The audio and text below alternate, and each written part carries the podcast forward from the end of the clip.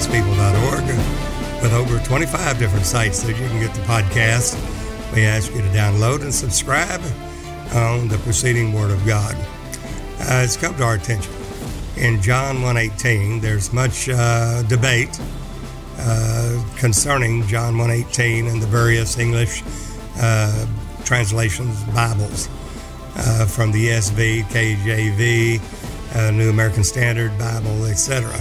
And uh, of course, in the KJV, the King James Version, the authorized version, it says, No man have seen God at any time. The only begotten Son, which is in the bosom of the Father, he hath declared him.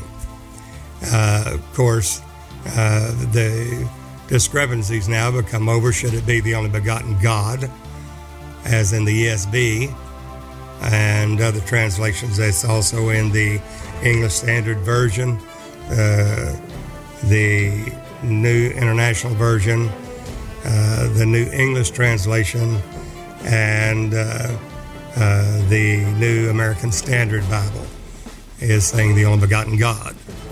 Uh, they literally saying the only begotten God is a transcription error in the Alexandrian tradition, uh, when which one is right, and there is a debate over should it be written in this text in the concept only begotten Son, Now, monogenes huios, or the only begotten God, monogenes theos.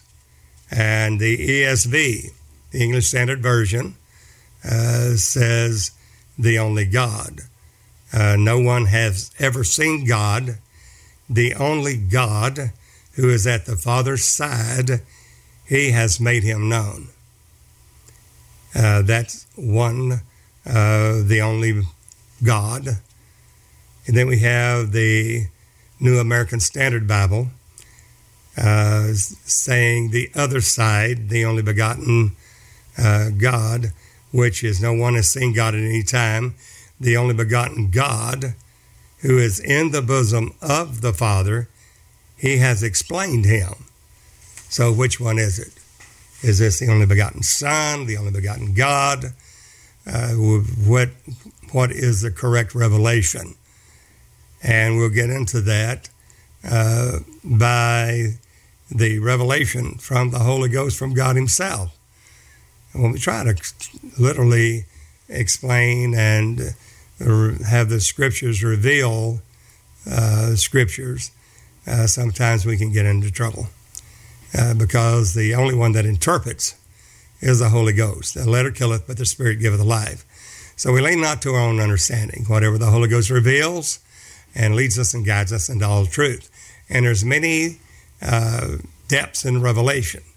Uh, there will seem like there is obvious contradictions in the Word of God, but it only drives us to a deeper level in truth. Now, the facts may look like an obvious discrepancy or an obvious contradiction. But when we turn to the Holy Ghost and the leading and guiding of the Holy Ghost, uh, the truth is altogether the truth. It's, it has nothing to do with facts. Uh, facts can change day to day. Uh, the fact is this, the fact is that, and going off of facts rather than the leading of the Holy Ghost, which is truth. So we want to lean not to our own understanding, but to the leading of the Holy Ghost. Now, let's go to the the Word of God in John 1.18. And we're seeing in the beginning was the Word, the Word with God, the Word was God. Uh, the Word, the Logos, there we're going to find in 1 John 5 7. There's three that bear record in heaven the Father, the Word, and the Holy Ghost. These three are one. It's not in union, in a hoon. It is heis, H E I S meaning one and the very self same spirit, not a spirit junior, not a second person, but one spirit. Now we have to understand that God is a spirit, and those that worship him must worship him in spirit and in truth. Now, God is invisible. Jesus is the image of the invisible God. If we go into heaven, God says, I'm there. David, if you go into hell, I'm there. Where's the house that you will build me? for he is omnipresent. He's everywhere. The Spirit is not finite, he's infinite in his essence and glory. He is God, no beginning, no end. In his essence, he is and always has been the I am that I am, the self existent, eternal God, which is and has been and always will be God. Now, when we try to put this in the fourth dimension in time, we get into trouble because in our finite minds, we can't realize how something of matter, of course, in physics, for it to be real, has to occupy time and space, uh, that God occupies, uh, in essence, all time from eternity, from ever, from ever to ever, in the beginning. In the beginning, not the starting point, a point of creation, but that has always been. That is, in the beginning was the Word, and the Word was God, and and uh, the same was in the beginning with God. Well, the Word is the Logos. That's the thought, plant, purpose, and will of God. It's the expression office of the Spirit. And we find in 1 John 5 7, it's very important that we see that God is a spirit. That spirit is invisible. That spirit has no blood. It is not in the physical realm, it is in the spiritual realm, the metaphysical. God occupies, He is and is always, not in a void, but everywhere, omnipresent. He is omniscient, all-knowing. He is omnipotent, all powerful. This is God that knows all things from the beginning to the end, not subject to time and space. And with that in mind, for God to reveal himself to mankind, who has a beginning and an ending, uh, there that we, uh, God knew us our members being unperfect, not imperfect, but unperfect. Psalms tells us that that before we were ever conceived in our mother's womb, that he knew us and knew us and wrote us in his book. Our members being unperfect, not imperfect, but unperfect, not in the physical realm yet, but in God's logos. So in the beginning was the Word. The Word was with God. The Word was God. The same was in the beginning with God. All things were made by Him. Now we have to see that Him is not different from the Father. Because in the beginning, God created the heaven and the earth. Genesis 1, verse 1. Well, how did He do it?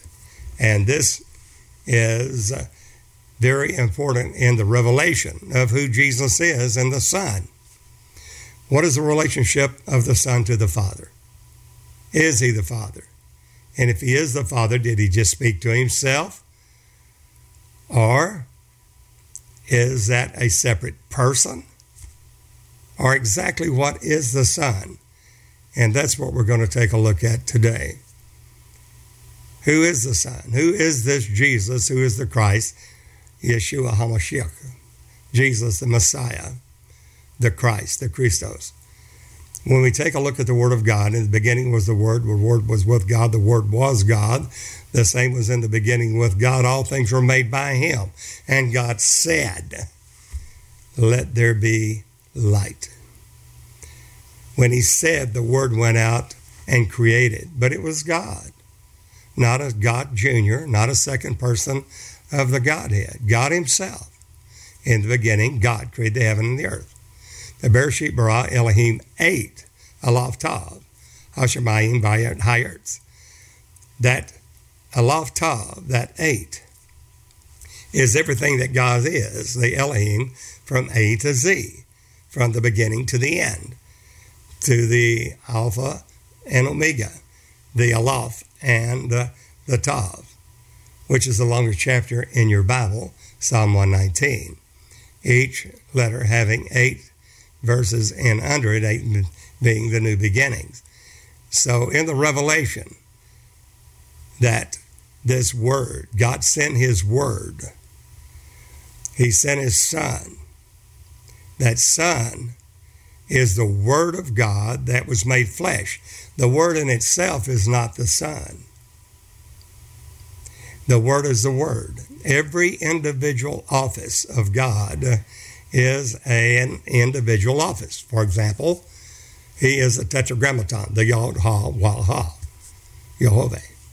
That is the tetragrammaton that is Jehovah, Lord. Then we get to Elohim, the plural of Eloah, and that has many attributes. In Genesis 126. if you haven't turned into the podcast uh, explaining Genesis 126, please do so. Uh, in the beginning, God created the heavens and the earth. How did He do it? He did it by Himself alone.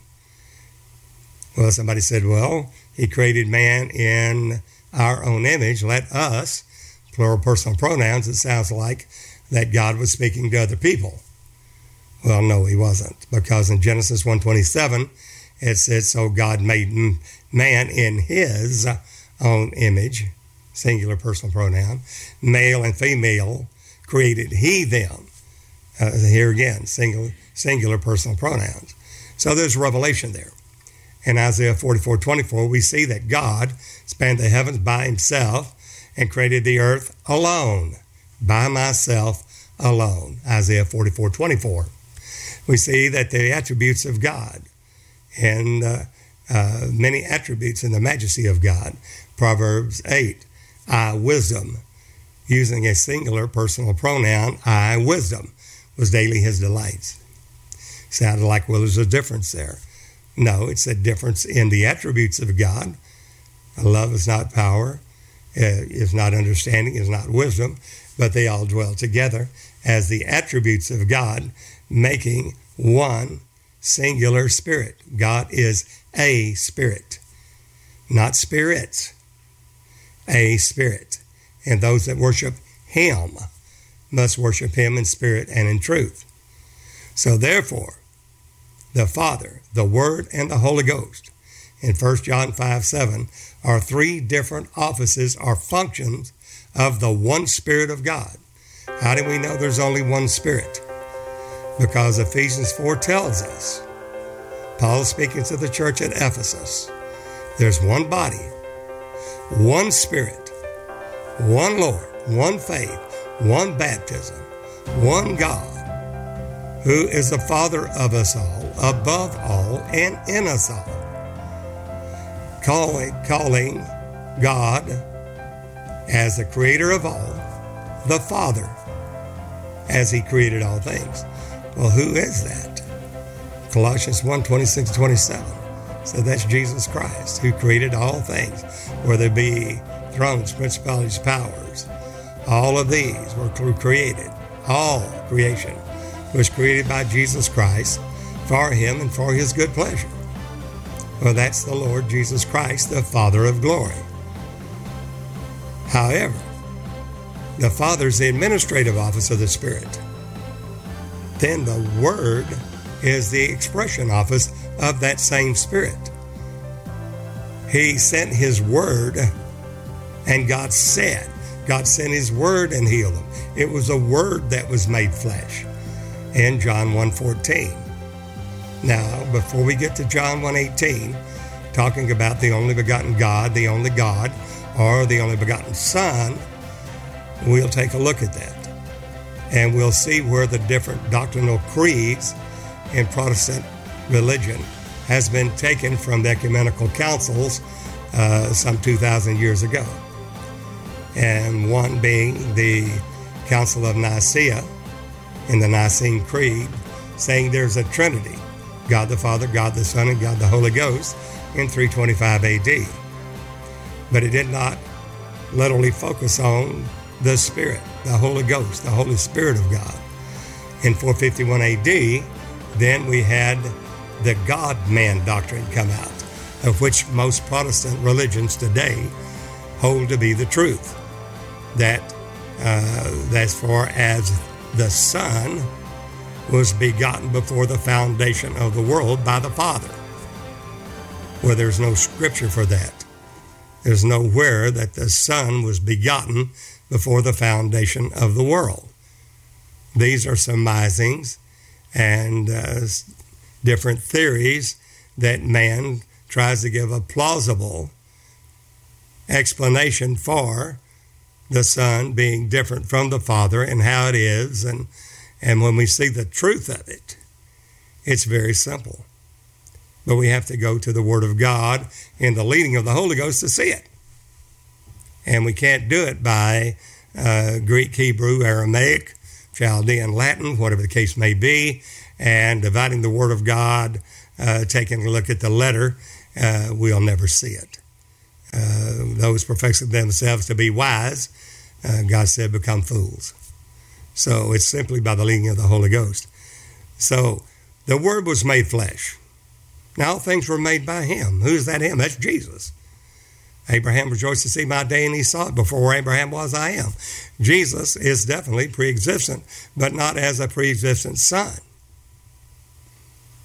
In the fullness of time, God sent forth his son, not saying, Son, go down die for the sin of the world, being begotten of the Father before the foundation of the world. That's a total error and a lie, as stated in the 451 Chalcedonian definition. Then what is the truth? Well, God sent His Word. The Word was made flesh. Well, and we beheld His glory, His only begotten of the Father, full of grace and truth. The Word was made flesh. The Word is the same Spirit as the Father, as the Holy Ghost. And that's the reason Jesus, God giveth not the Spirit by measure unto him, and that is not from the tomb, it's from the womb. There is uh, that Jesus is the Holy Ghost. First and foremost is that Spirit, always has been that one Spirit, not Spirit Junior, but not God Junior, but God Himself.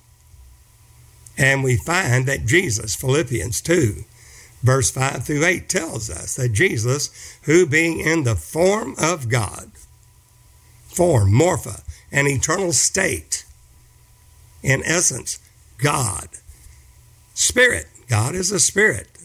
When we say God, we're speaking spirit. God is a spirit. And those that worship him must worship him in spirit and in truth. Well, Jesus, who being in the form of God, morphe, an eternal state, in the form of God's Spirit, thought it not robbery to be equal with God. Well, the Word's equal with God. The Spirit, the Holy Ghost, is equal with God. All the attributes of God and the Elohim, wisdom, understanding, prudence, knowledge, love, all of these are equal attributes of God. When God said, Let us make man in our own image after our likeness, plural personal pronouns, he was speaking of his attributes. Love came forward. If love had not came forward, man couldn't love. Wisdom came forward. If wisdom hadn't come forward, then man would have no wisdom. He dwelled with prudence. Prudence came forward. Understanding came forward. All the different attributes of God came forward. Not fleshly, but the Spirit. These attributes of God came forward, and we found in Adam, and it was good, in the image and likeness of God. There we have Adam became a living soul. That soul we find in 1 Corinthians 15 45. God breathed in his nostrils a breath of life, and he became a living soul. But this last Adam is going to be different. He's going to be made a quickening spirit. There's only one spirit, not a spirit junior. It's one spirit. But there's going to be a process, a progressive uh, revelation there that we must see in order to have the knowledge of Christ in the height, depth, length, and width of Christ.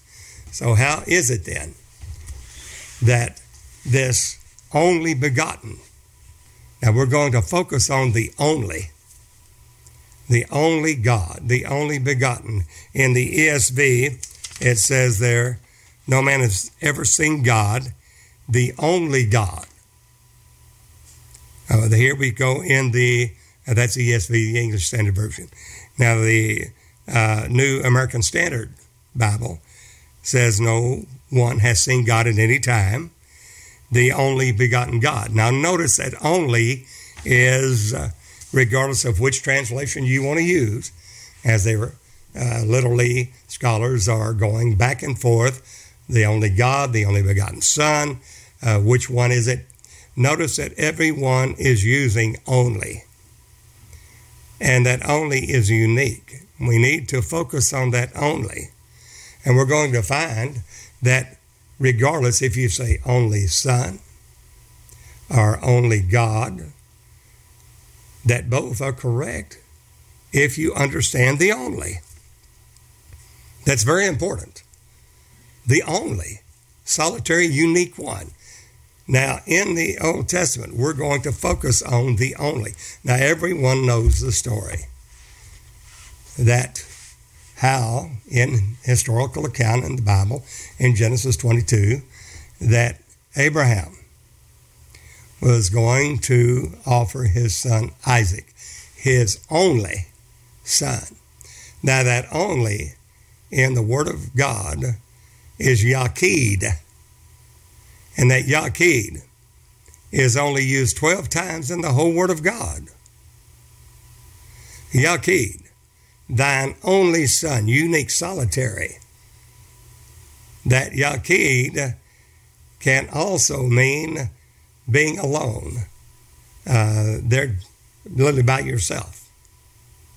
And here we find in Genesis 22, if you will bear with me in the reading of the Word of God. In Genesis 22, we find that God is going to test Abram, Abraham to see if he will offer up his only son, thy son, thine only son, Isaac. And we're going to read this in Genesis 22.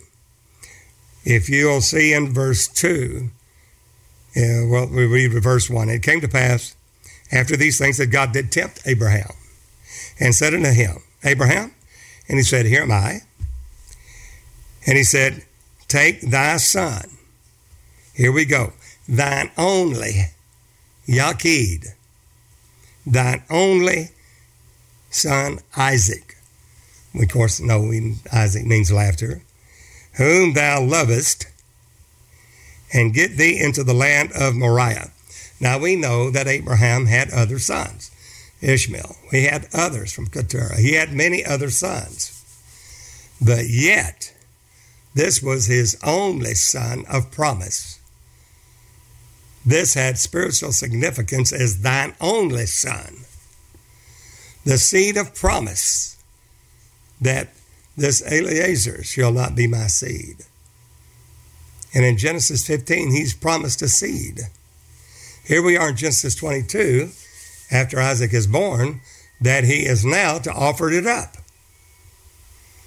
And notice how God says to him, Take now thy son, thine only. And you'll see son was not in the original transcript, in your manuscript. It was uh, thine only Isaac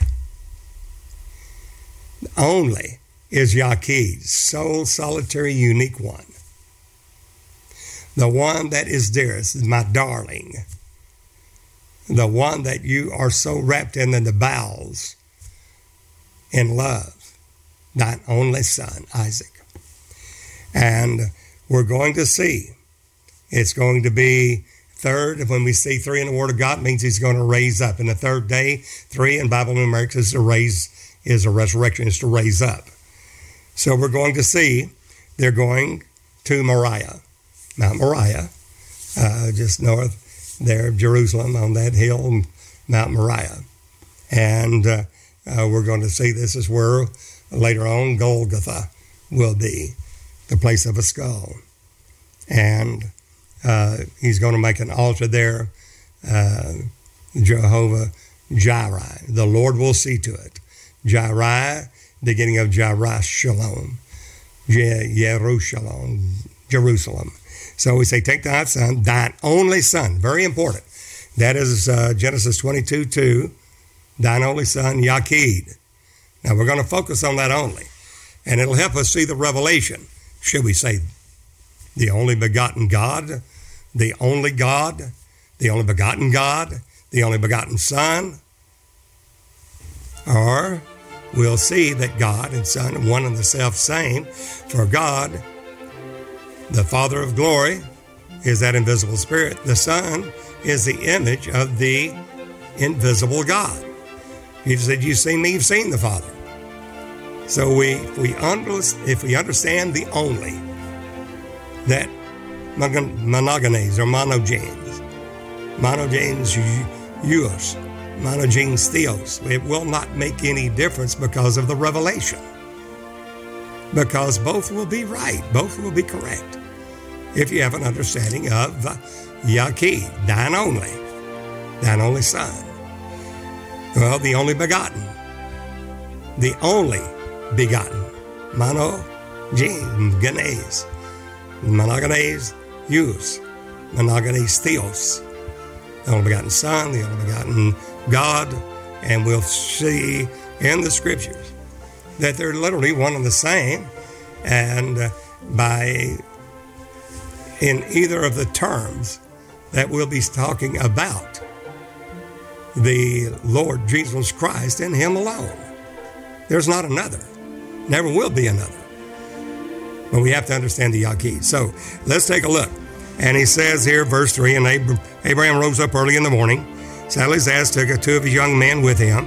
There's two men going with him. Of course, everything's established in the amount of two witnesses. And Isaac, his son. And clay the wood and uh, the burnt offering, and rose up and went into the place of which God had told him. Then on the third day, now the third, always on that third day. In the third day, I'll raise you up, you'll live in my sight. Jesus resurrected on the third day. We're in the third day now. Uh, as a thousand years is a day, and a day is a thousand years with the Lord. We're in the third day where He's going to raise up the body of Christ, and we will live in His sight. So if you have been tuning into the podcast, Sealing God's People, be sure and do so because it is a present truth of the Word of God in the preceding word from the throne room of God, what He's doing now and preparing His body for the greatest work that the world has ever seen in the work of the ministry, Ephesians 4.12. Now, back to the Yaqid. He says, And then on the third day, Abraham lifted up his eyes and saw the place afar off. Anytime you see lifted up your eyes, it's revelation. We need to pay attention. And Abraham said to his young man, Abide you here with the ass and I and the lad will go yonder and worship and come again to you. Now, some will say, well, he's only a, uh, just a young child. No. As Ishmael's been born, Isaac, uh, Ishmael has been cast out and burial Roi uh, there with Hagar. And uh, he is definitely a man at this point. And some will say uh, even around the age of 30, which we agree to because it's going to be analogous uh, there with our Lord Jesus Christ, uh, who started his ministry around the age of 30 and crucified three and a half years later. Uh, he is definitely a full grown man. And Abraham took the wood of the burnt offering, laid it upon Isaac his son, and he took the fire in his hand and a knife, and they went both of them together. Now, you notice that Abraham has said to these two young men, the two men with the with the ass, to sit back there and said, and uh, worship, and we will go worship and come again to you.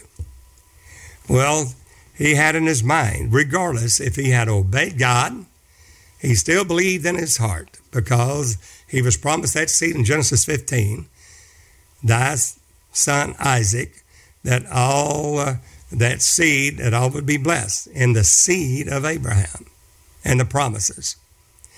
Therefore, he believed that if and he had literally slain his son and offered him as a, a sacrifice, that God would raise him again, stating that uh, we will come again.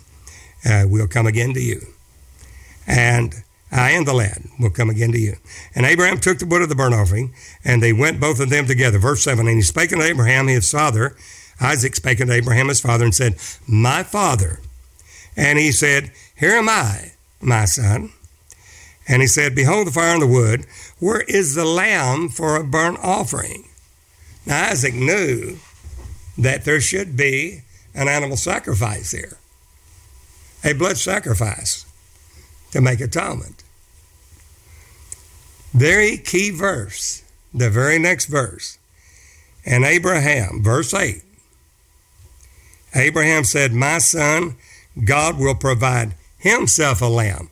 Now that's very, very important and profound because the Yaqid, thine only son, that's that of promise that God had given to Abraham in Genesis 15. Now he's saying, offer it. The, blessed be the Lord that giveth and the Lord that taketh away. Well, eh, here he did not say, Abraham did not say, My son, God will provide a lamb for a sacrifice. He didn't say that. He did say, My son, God will provide himself a lamb. Himself, God Himself, is that lamb. That God will provide Himself a lamb. Who's the lamb? God Himself. Somebody says, You don't have scripture for that. Yes, we do. 1 John 3.16. Hereby I perceive the love of God because He laid down His life for us. Somebody said, No, no, no, no. That's that's a life of the Son. And we're going to see that I and my Father are one. There, John 10 30. One in the self same Spirit. So to understand that God Himself is that Lamb, is that God Himself will provide Himself a sacrifice, a Lamb. Well, who's the Lamb of God? The Father revealed in the body of flesh and blood. Now, we're going to see this many different times. We're going to see it in the crucifixion Psalms, the Yaqid again. And how, in the book of Hebrews, it's going to say, uh, the Father talking to the Son, Thy throne, and to the Son he saith, Thy throne, O God, is forever and ever. A scepter of righteousness has been the scepter of thy kingdom. Thou hast loved righteousness, righteousness and hated iniquity. Therefore, God, even thy God, has anointed thee with the oil of gladness above thy fellows. God said he's God. How many gods are there? There's one. We can't say we're God. We say we're sons and daughters of God. But this is a capital S, Son of God. Not God the Son, the Son of God. Never will say God the Son because it has to do with the Yaqid. It has to use uh, the Yaqid as thine only. Very unique.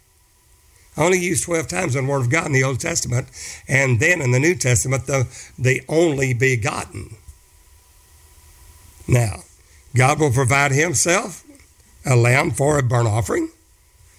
Who was it that died on the cross? Well, the Son of God died on the cross. Well, who is the Son of God? And that's what we're going into and focusing on as the Yaqid. Now, here we go. They came to the place which God had told him of, and Abraham built an altar there, laid the wood in order, order bound Isaac, his son, and laid him on the altar upon the wood. We believe, take this to be at Moriah, the exact location of Golgotha, Calvary just north of Jerusalem in that mountain, hmm, Mount Moriah. And Abraham stretched forth his hand, took the knife to slay his son. And the angel of the Lord called to him out of heaven and said, Abraham, Abraham. Watch it here. Abraham, Abraham. Why not just Abraham? What did Jesus cry on the cross? Eloi, Eloi and, and the Babylonian. And in Hebrew, Eli, Eli, my God, my God.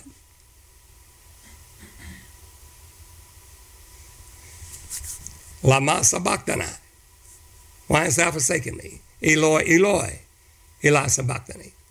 My God, my God, why hast thou forsaken me?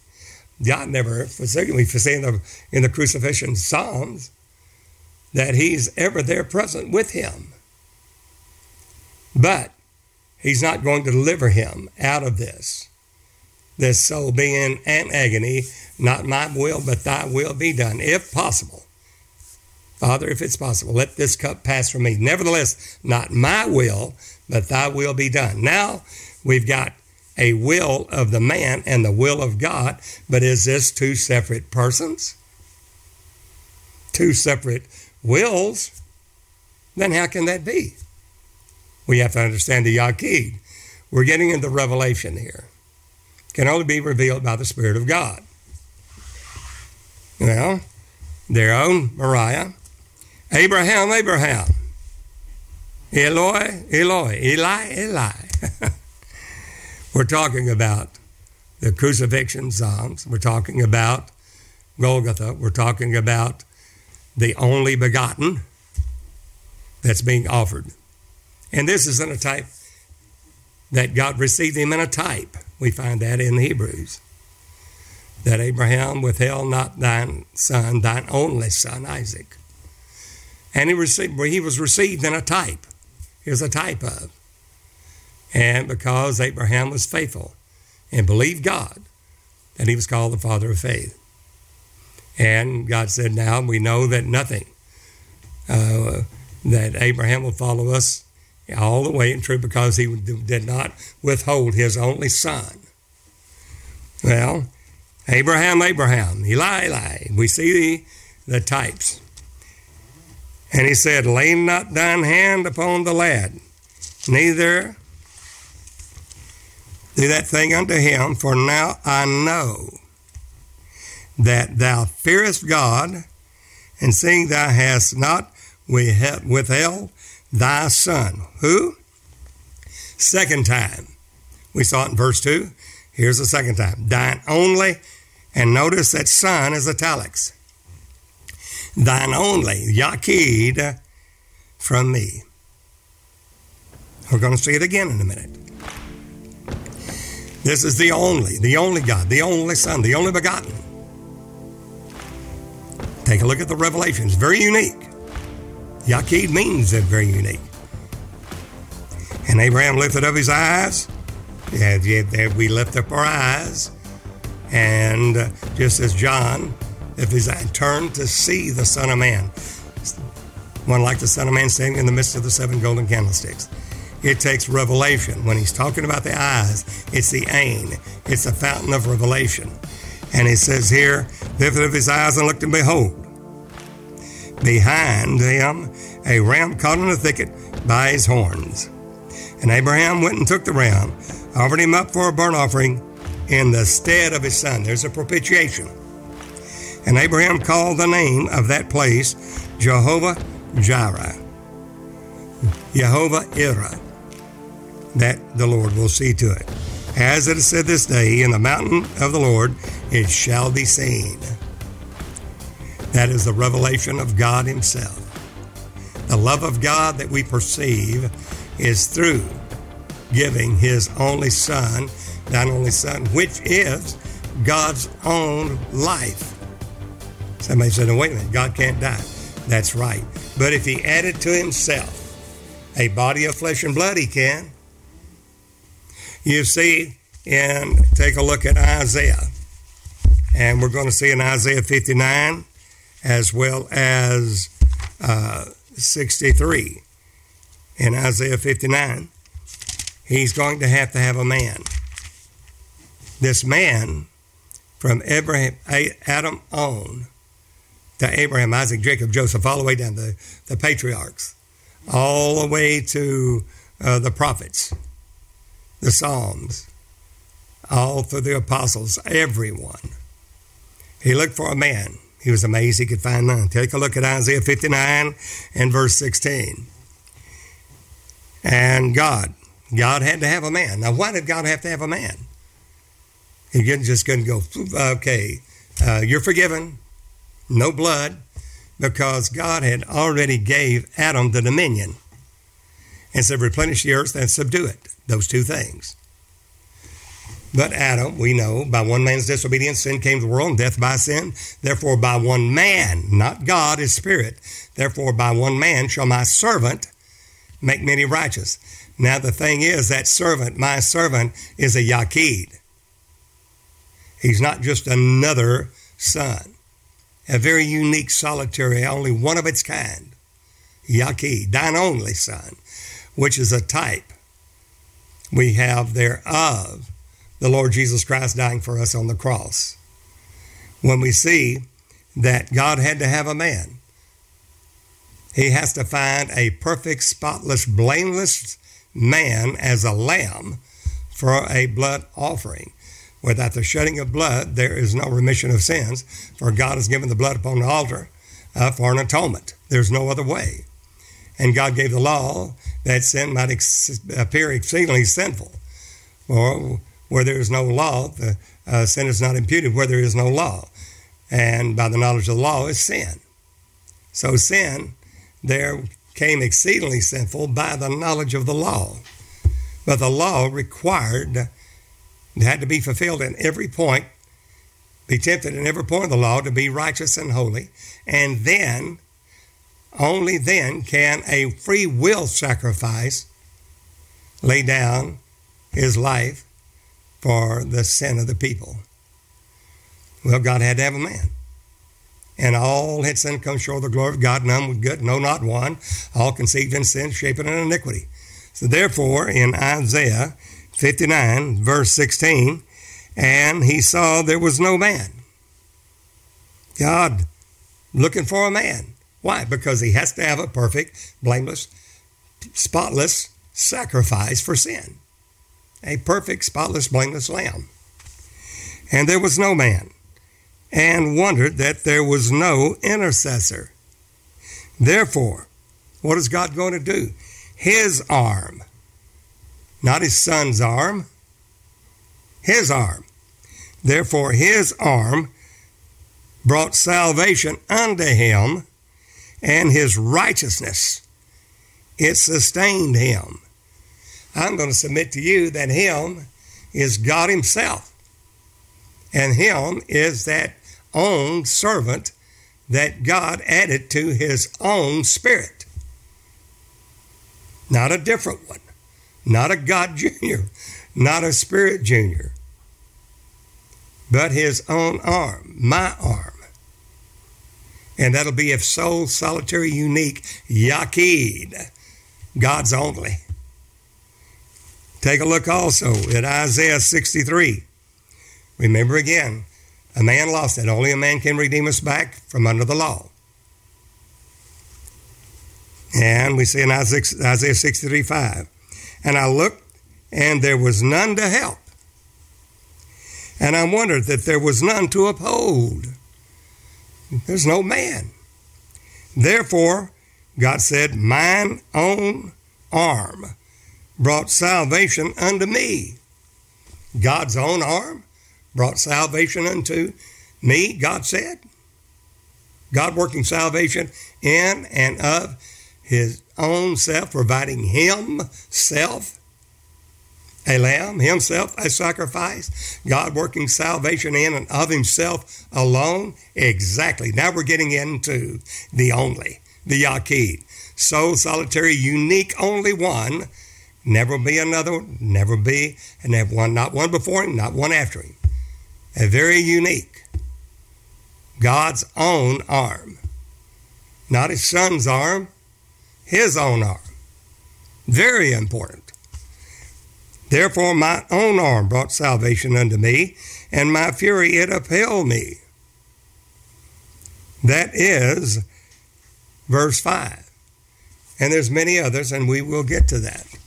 But as we're focusing on the Yaqid, let's see, there's 12 times in the Word of God. Now, we've mentioned two times in Genesis 22 the Yaqid, thine own son Isaac. You have not withheld him, Abraham. He made that altar Jehovah Jireh, Jireh Shalom, Jerusalem.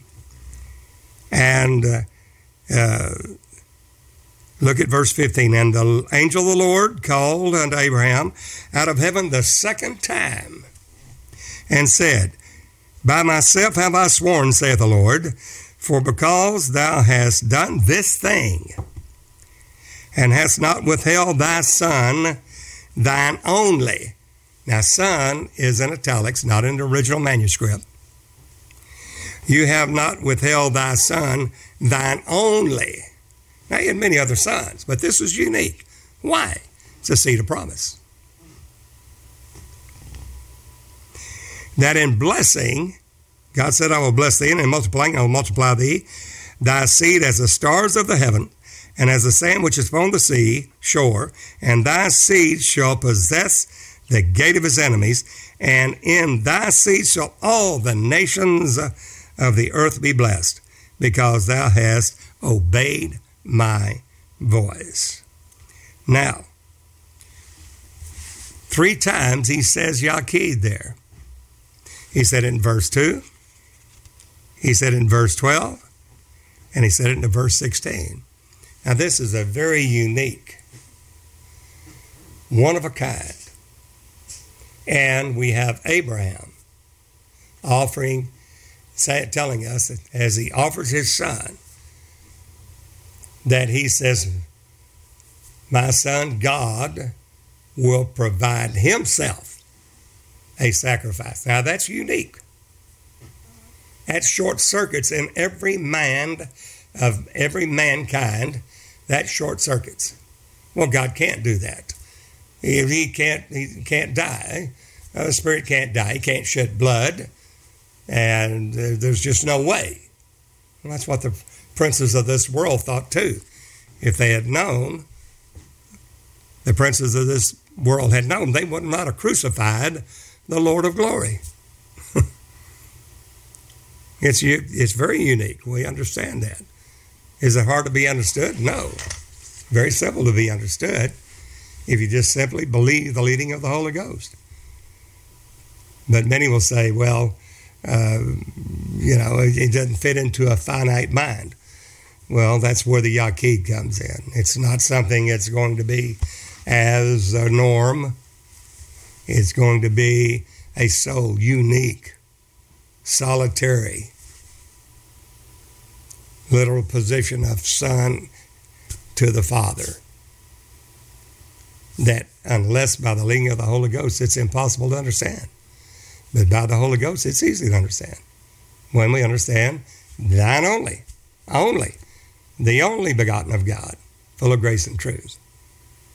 Therefore, we go to Judges. Now, this one gets a little harder in Jephthah and he has a daughter, and we go. He's going to go to battle, and he makes a vow, and uh, the sages and rabbis have have uh, given commentary on this for years, uh, and exactly what Jephthah did. Did he offer his daughter? Did he? What What did he do? And we find that he makes a vow, and uh, and when he makes the vow, he says that he will offer the first thing, if he wins the battle that God has given into his hand, Jephthah, in the book of Judges, that'll be the 11th chapter, that he will offer to God an offering to the Lord God that first comes through and, and comes through the door. The first thing, he's going to offer it unto God. Well, we know he, he uh, uh, Jephthah uh, goes against Ammon and he, he literally destroys the kingdom. Uh, we find that, uh, that Jephthah, with the elders of Gilead, the heap of testimony, and the people, made him head and captain over them. And Jephthah uttered all the words before the Lord in Mizpah, Mizpah, the watchtower, watchman, what of the night. It has very uh, significance as to end time uh, prophecy and eschatology uh, what will befall us in the last days. Uh, they're in the circuits of God and how He does things, is, was, and is to come. We won't go into that now, but we want to see that uh, He makes the vow, and Jephthah says uh, that he will offer the first thing that comes through the door. And uh, uh, the we have there, we'll begin pick, pick it up in uh, uh verse 32. So Jephthah passed over unto the children of Ammon, he's, he's warring with them, to fight against them, and the Lord delivered them into his hands. And he smote them from Aroer, even till thou come to Minnith, even twenty cities, and unto the plain of the vineyards, with a very great slaughter. Thus the children of Ammon were subdued before the children of Israel. Now, when this happens, Jephthah has already made a vow, verse 34, and Jephthah came to Mizpah, watchtower. Now we're going to find again this Yaqid, but it's a very strange text here that causes, is problematic about offering sons or daughters unto God as a sacrifice, like say they did in Molech. And Jephthah came to Mizpah and to his house, and behold, his daughter came out to meet him with timbrels and with dances. And she, and very important here, she was his only child. That only is Yaqid again. Solitary, unique one. Beside her, he had neither son nor daughter. And it came to pass, when he saw her, that he rent his clothes and said, Alas, my daughter, thou hast brought me very low, and thou art one of them that trouble me. For I have opened my mouth unto the Lord, and I cannot go back. I vowed a vow to God, and I can't go back on it. And she said unto him, My father, if thou hast opened thy mouth unto the Lord, do to me according to that which thou hast proceeded out of thy mouth, for as much as she, for as much as the Lord hath taken vengeance for you of thine enemies, even of the children of Ammon. And she said unto her father, Let this thing be done for me. Let me alone two months, that I might go up and down upon the mountains and bewail my virginity I and my fellows.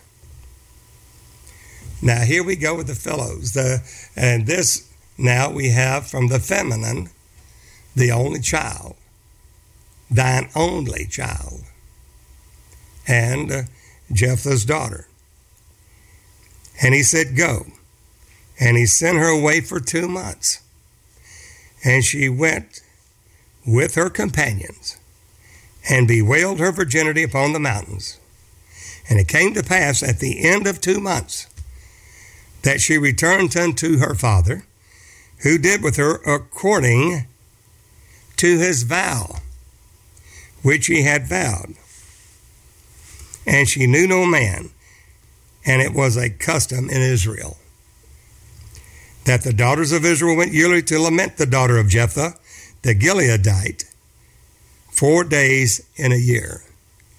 Now, if Jephthah the Gileadite had gone to the priest, he could have offered 30 shekels of uh, there for the daughter and bought her because God never required a sacrifice to him as the other false gods uh, and the gods of these various uh, uh, heathen nations did. But he didn't go to Phineas the priest. He did not consult. So uh, you'll say, well, because it is Yaqid, and it says that uh, it was bewailing her virginity, that the uh, Yaqid also means desolate, that he simply set her aside outside uh, of the city into a place by herself alone and she stayed there all the days of her life and never marrying and being in solitude, thus Yaqid, but thine only daughter, thine only child. Others uh, will say, well, according to the vow, he offered her as a burnt offering uh, to the Lord. He sacrificed her to the Lord God Almighty. But the key there is Yaqid, thine only child.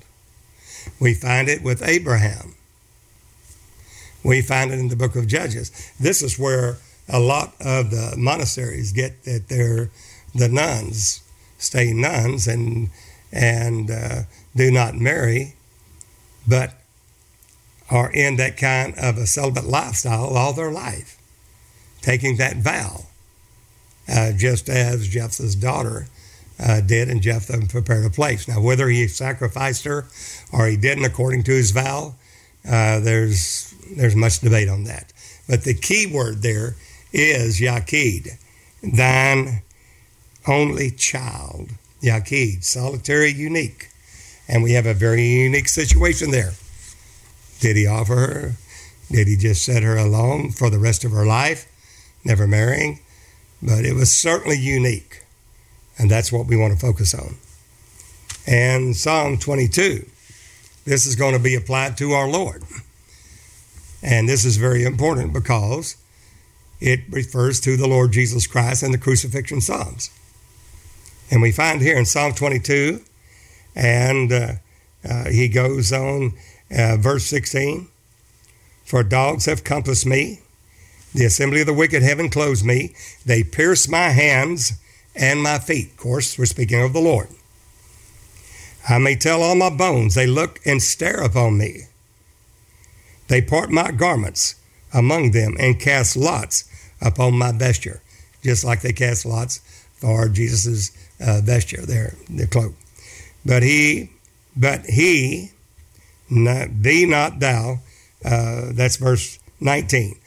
They said, The Lord just forsook the Lord, Jesus. The Lord God Almighty forsook our Lord. Well, we find here, verse 19, But be not thou far from me, O Lord, O my strength, haste thee to help me as far as forsaking the Lord on the cross, the Father did not forsake the Son. Well, he said, Eli, Eli, lama sabachthani, my God, my God, why hast thou forsaken me? It's simply that every time that the Son, whatever that he had asked the Father, that he always gave it him. But in this case, he will go all the way unto death when he makes his soul an offering for sin and will be satisfied. Um, he's wounded for our transgressions, bruised for our iniquities. The chastisement of our peace was upon him. By his stripes we're healed. We all like sheep have gone astray, etc. So we find here in the crucifixion psalms that the Lord was there and he said, Be not there far from me and help me. Now, next verse. This is uh, Psalm 22 and verse 20. Deliver my soul from the sword, my darling, from the power of the dog. My soul from the sword. The sword always in God's word is judgment. And it's a two edged sword. And this is yet my darling. My darling is a sole, solitary, unique one. My darling. Take a look at that. Deliver my soul from the sword, my darling my unique one. The relationship from the Son to the Father is in a unique, solitary, one of a kind. Yaqid. From the power of the dog. And then we find this written in the book of Hebrews by Paul. If you believe that Paul wrote Hebrews, and we I hold that he did. 14 books out of the New Testament, 27 books. But anyway, save me from the lion's mouth, for thou hast heard me from the horns of the unicorns. Verse 22 I will declare thy name unto my brethren. In the midst of the congregation will I praise thee. Ye that fear the Lord, praise him. All you seed of Jacob, glorify him and fear him. All you seed of Israel, for he hath not despised nor abhorred the afflictions of the afflicted, neither hath he hid his face from him. When he cried unto him, he heard. There's a Yaqid again. We find in the book of Hebrews he was heard and that he feared there, making the captain of our salvation perfect through sufferings. And learned obedience through the things which he suffered. But here again, my darling. And If we take a good look at that, neither hath he hid his face from him. God didn't hide his face from his own body, his own unique humanity, human that he had as a servant. Neither hath he hid his face from him, but when he cried unto him, he heard. He wouldn't just walk off and they said, Well, uh, that's my own body, my own son, my own unique Yaqid only on the cross, and I just forget him, walk off. No, no, no, no. There's a, there's a relationship there that is Yaqid only. And when we understand the only, then we understand are we talking about a separate person? Or what is this unique, solitary, darling, my darling, and how it's so closely held as one? My Father and I are one. John 10 30. It's in the Yaqid. When you understand that, how God made himself of no reputation and took upon him, God himself, the form of a servant. He added to him the form of a servant. So his own arm would bring salvation to himself. And that's what we see in Isaiah 59, Isaiah 63 5, etc. And we're going to see it again in Isaiah 43. Uh, there, take a look at it again in the Yaqid in Psalm 25. And he, it comes down, verse 13 His soul shall dwell at ease, and his seed shall inherit the earth. The secret of the Lord is with them that fear him, and he will show them his covenant. Jesus is a covenant to the people. Mine eyes are ever forward, or ever toward the Lord, for he shall pluck my feet out of the net. Here we go. Verse 16 Turn thee unto me, and have mercy upon me, for I am desolate and afflicted. That desolate there is Yaqid. I am Yaqid, desolate, all alone. That's the reason every disciple forsook Jesus, because he's going to be alone. He's the Yaqid, the solitary, unique soul, one, desolate all by himself, totally set apart. Never been one like him before, never be another one like him again. He only is God. That I am desolate and afflicted. That is the Yaqid, Jesus Himself. He is that, and we will go into how God added to himself the form of a servant and who he is. Then you will see plainly the Yaqid. It is a very unique, solitary, only, only time, the only one, and never will be another one. Not one before him, not one after him. And that is the Yaqid. We see it again in Psalm 35. And we'll begin reading in Psalm 35, uh, verse uh, 15. But in my adversity they rejoiced and gathered themselves together, yea, the abjects gathered themselves together against me, and I knew it not. They did tear me and uh, cease not. With hypocritical mockers in feast they gnashed upon me with their teeth. Lord, how long wilt thou look on? Rescue my soul from their destructions my darling from the lions. There it is again, my darling. My soul unique. So the Father's calling the Son, then only. The Son's calling the Father, thy mine only. My darling.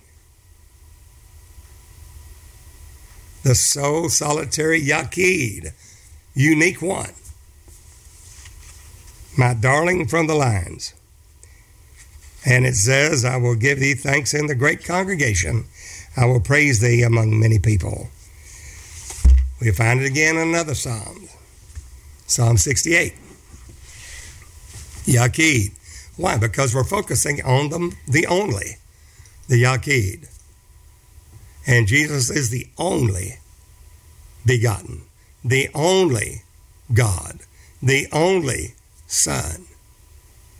The Yaqid is and is the only one that you're speaking of God and the man who is the Son of God, is the Father revealed in a body of flesh and blood. Let's go on, and the water will still clear up even more. Psalm 68. We'll find in uh, Psalm 68, verse 5, a father of the fatherless and a judge of the widows is God in his holy habitation. Verse 6 God setteth the solitary in families. He bringeth out those which are bound with chains, but the rebellious dwell in a dry land. Solitary there is a solitary, unique Yaqid, only one. God setteth the solitary or Yaqid in families. Let's take a look at again in Proverbs 4. Uh, there's some things in Proverbs 4. The path of the just is as a shining light that shineth more and more into the perfect day. But we need to take a look. There's a Yaqid in Proverbs 4 in the beginning of it. And uh, it goes and says, verse 1, Proverbs 4 Hear ye, children, the instruction of a father, and attend to no understanding. For I give you good doctrine, forsake ye not my law. For I was my father's son. I was my father's son, tender and only, and beloved is in italics. I was my father's son, tender and only, Yaqid, solitary, unique only. Well, there's many other sons that, that Abraham had. And yet, Isaac was his only son, solitary, unique a very unique relationship, the only one. And it says here, For I was my father's son, tender and only, beloved in italics, not in the original manuscript, and Yaqid in the sight of my mother. Very unique. It's a very unique relationship, not according to the flesh. Not according to flesh. When we when we see that that it is not something that you understand by human intellect because it is a yaqid. It's a very unusual, solitary, unique relationship that God is going to do and work for his people, for those that will obey will be salvation to their souls. We find it again in, in Jeremiah 6, and uh, uh, and we find there is a there's going to be a pain, a birth pain, in the church as well as in Israel. And in Romans uh, 9, 10, 11, we're going to find that all Israel will be saved. There, there is no replacement theology that the nation of Israel is gone uh, uh, and the church has replaced it. That is not so. God will save all of Israel. Uh, Genesis 12, as a nation, uh, Israel will, be, will rule all in the earth, and all nations in the earth will be blessed in the national Israel. Then in Genesis 15 is the church, the seed of Abraham, which seed you are if you are a born again, born again believer of the water and the Spirit uh, there and have the Holy Ghost, Christ in you, the hope of glory. So uh, we see here that this psalm and uh, talking about the Yaqid, Jesus on the cross, my darling. Now we're seeing it again here in Jeremiah 6. And we're seeing about this woman. Uh, Jesus is going to be birthed of a virgin and bring forth a son, call his name Emmanuel, God with us, not Son of God with us, because this is unique. A Yaqid, a very unique. And then we're going to find in Revelation 12 the woman being the church you know, a great wonder in heaven, a woman clothed with the sun and moon under her feet upon her head, a crown of 12 stars, cried, travailing in birth, and brought forth a man child.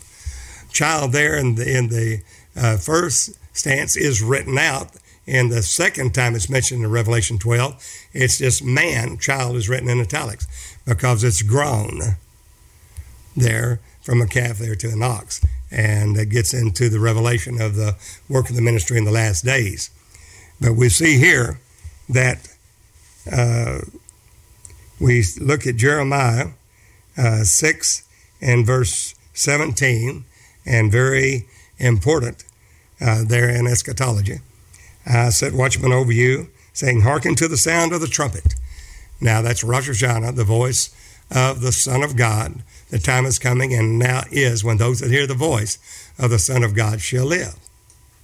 And that is the trumpet voice of God, the Feast of Trumpets, the Rosh Hashanah, the head of the beginning of the new year, the new thing that God is doing.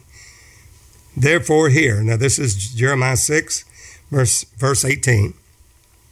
Therefore, hear you nations, and know, O congregation, what is among them. Hear, O earth, behold, I bring evil upon this people, even the fruit of their thoughts, because they have not hearkened to my words and to my law, but rejected it. You see, the thing that happens in judgments of the last days is these own things uh, have come upon us because of our own doings and rebellion against God. Uh, we have brought these things upon ourselves. To what purpose cometh there the incense from Sheba and the sweet cane from a far country? Your burnt offerings are not acceptable, nor your sacrifices sweet unto me. No, we go to church services all the time, and God says, Because you're not obeying me, you come uh, close to me with your lips, but your heart's far, far away. Why do you call me Lord, Lord, and do not the things I tell you? In vain you worship me. Therefore, thus saith the Lord, Behold, I will lay stumbling blocks before this people, and the fathers and the sons together shall fall upon them. The neighbor and his friend shall perish. Thus saith the Lord, Behold, a people cometh from the north country. Behold, a great evil shall befall all the inhabitants of the land out of the north. And a great nation shall be raised uh, from the sides of the earth. And we're going into Revelation 13 there. Uh, that will certainly come to pass in the last days. But before that, there's a man child birth. There, the church coming into the work of the ministry. They shall lay hold on bow and spear. They are cruel and have no mercy. Their voice, the voice roareth like the sea. They ride upon horses in array as men for war against them, against thee, O daughter of Zion. A time of trouble. We've heard the fame thereof. Our hands wax feeble. Anguish hath taken hold on us as pain as of a woman in travail. Now, as soon as uh, Zion travailed, she brought forth her children. Shall a nation be brought forth at once? We're not talking about May the 14th, 1948. We're talking about nation, Israel, literally ruling in the earth and all the people and nations of the world being blessed in national Israel. That's the reason why, after Jesus' resurrection, they said, Ask Jesus, will, at this, will thee at this time restore again the kingdom to Israel? Or are you going to let Israel rule all the nations of the world? Jesus didn't say no, but he said God hath put all these things in his own power. But you shall receive power, and that the Holy Ghost has come upon you. And you shall be witnesses unto me, martyrs unto me both in Jerusalem, Judea, Samaria, and to the uttermost parts of the earth. So we see the things is, was, and is to come are the things that will uh, befall the people of God in the last days, and a great glory, but yet a great uh, battle of evil against the good. And uh, it says, that pain has taken hold as of a woman in travail. Not only with national Israel on one day in Isaiah 66, but a time times they have three and a half years, 42 months, the birth of man child, which will be the revelation of Jesus Christ in and through his body, the church, for the preaching of the kingdom of God to all the world, for a witness unto all nations, and then the end will come. Now, we're focusing on the Yaqid. I don't want to get sidetracked into the, the work of the ministry uh, there and the last uh, three and a half years of Jesus' ministry. Verse 23 Go not forth into the field, nor walk by the way, for the sword of the enemy and fear is on every side, O daughter of my people. Gird thee with sackcloth, and wallow thyself in ashes. Make thee mourning as for an only son. Most bitter lamentation, for the spoiler shall suddenly come upon us. I have set thee for a tower and a fortress among my people that thou mayest know them and try their way. Not to destroy the people of God, not to destroy Israel, but that we will have a mourning for what? As for an only son. There's the Yaqid. The an only son is Yaqid in verse 26 of Jeremiah 6:26. It's turning the whole earth, national Israel and the church to the real Jesus died as what are you doing it for? Is a mourning as for an only son. Who's that only son? That Yaqid. When the, there's going to be a shaking among all nations, and then the desire of all nations shall come. All the silver and gold is mine, I'll make the glory of the latter house greater than that of the former. But it'll all turn to Jesus. The Yaqid, that sole, solitary, unique one that only the ones that seek Him will know Him and this unique, only God, only Son of God, who is the Father revealed. Take a look at Amos 9, and again, we see the same thing written again in verse 10. Well, take a look at verse 9. 9. And it shall come to pass in that day, saith the Lord God, that I will cause the sun to go down at noon, and I will darken the earth in the clear day. Darkness of the sun, the moon, and the blood. We know this uh, in that uh, sixth seal uh, there uh, in the coming of the Lord. But these are the, are the judgments of God uh, famine, pestilence, sword, and noisome beast. God's four sword judgments in the earth. Now look at verse 10 and I will turn your feast into mourning. These are supposed to be joyful feasts, the feast of the Lord, the Moed, divine appointments of God with man, the feast of Passover, feast of unleavened bread, feast of first fruits, the feast of weeks, the feast of uh, trumpets, the fe- the day of atonement, Yom Kippur, and uh, uh, the feast of tabernacles, uh, the feast of Sukkot. So either all of these, he said, I'm going to turn in the morning. What? Why? because it's in birth pains it's going to bring forth Jesus. And it says, I will turn your feast in the morning and all your songs into lamentations.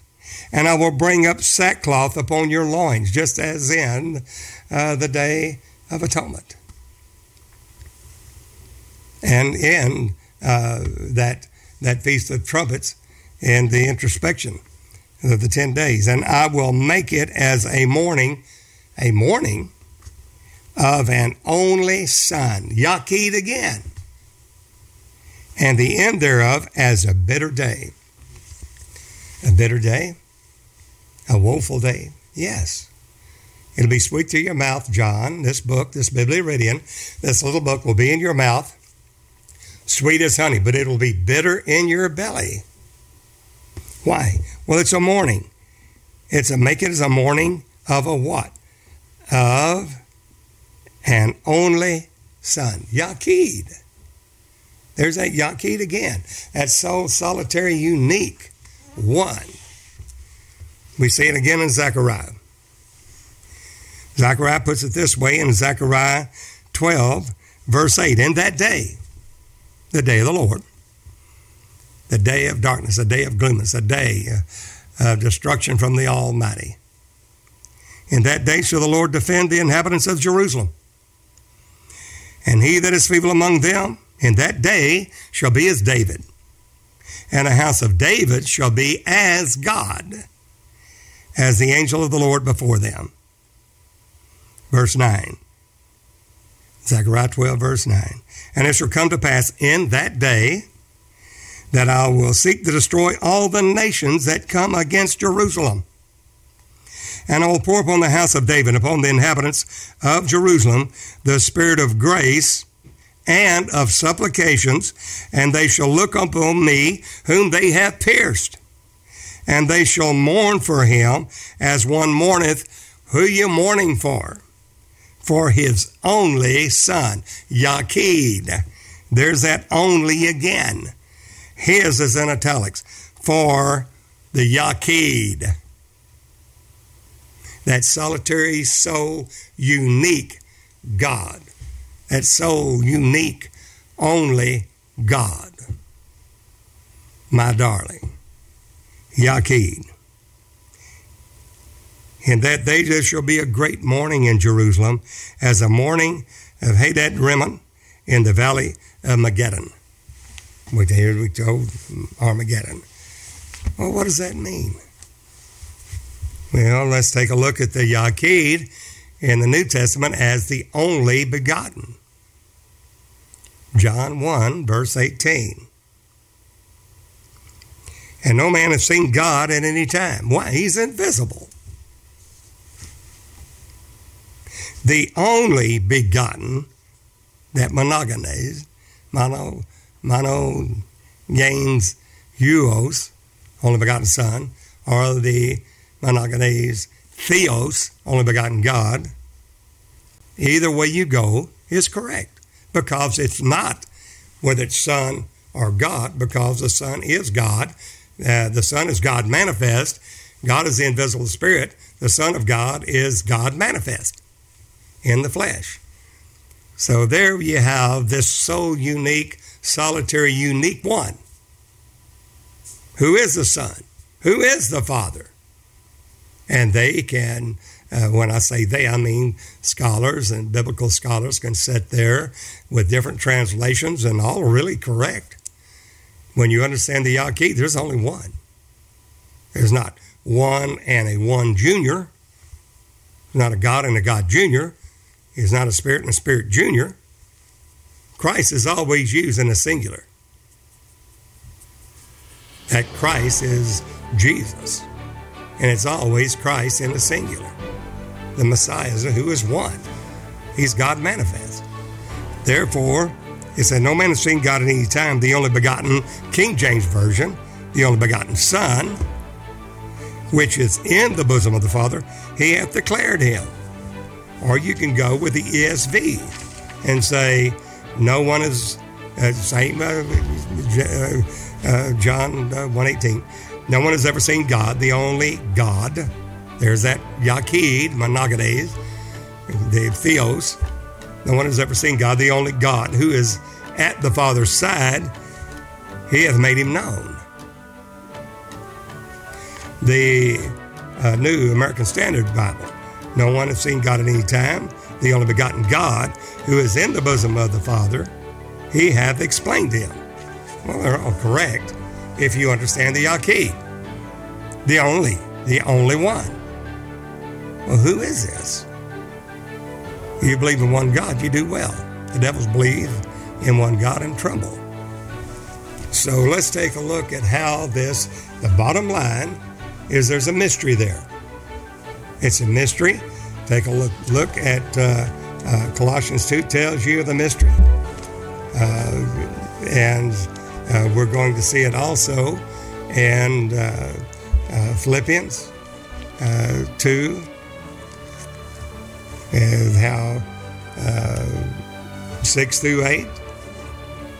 And we'll, we'll, I was going to go there, but we'll finish up with that afterwards. Go to Colossians 2, and you'll see that mystery. it, it is a mystery. It's not something that you're just going to tr- stumble across. You must be seeking for this. Uh, the Yaqid, the soul, solitary, unique one.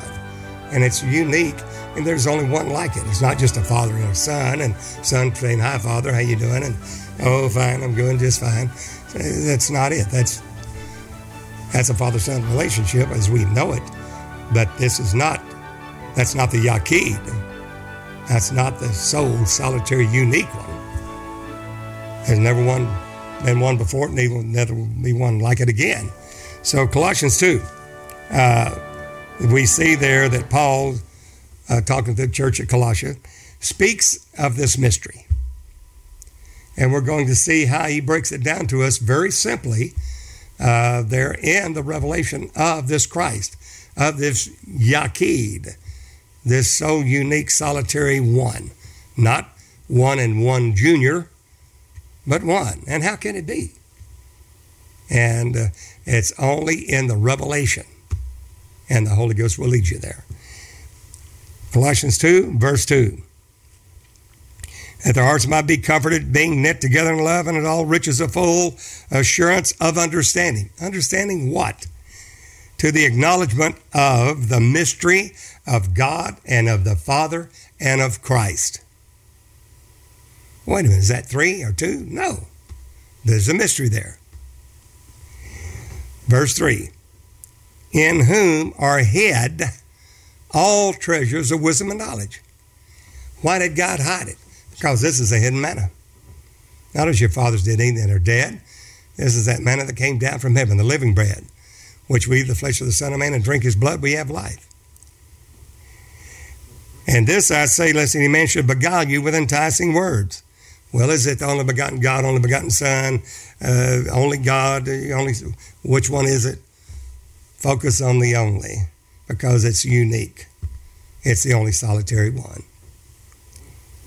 For though I be absent in the flesh, yet I'm with you in the spirit, joined, beholding your order and the steadfastness of your faith in Christ. That's a mystery of God and the Father and of Christ. What is that faith in Christ? As you have therefore received Christ, Jesus the Lord, the Lord Jehovah God Almighty, so walk in Him, not them. Rooted and built up in Him and established in the faith. There's only one faith. As you have been taught, abounding therein with thanksgiving. Beware lest any man spoil you through philosophy and vain deceit. Well, we've got so many different ideas. Uh, we've got uh, 15 different English Bibles, and half of them are going with only God, the only God. Others are going the only begotten Son. Uh, which one's correct? Because if we say this, it, it, it is discrepancy with that. And uh, uh, then it doesn't fit in with this other scriptures. And uh, no, it all fits together. If you have the Yaqid, if you know thy only Son, thy unique, solitary, unique one, is very simple. God loved you and died for you. 1 John 3.16. But how? That's the uniqueness of it. That's the shows the love of it.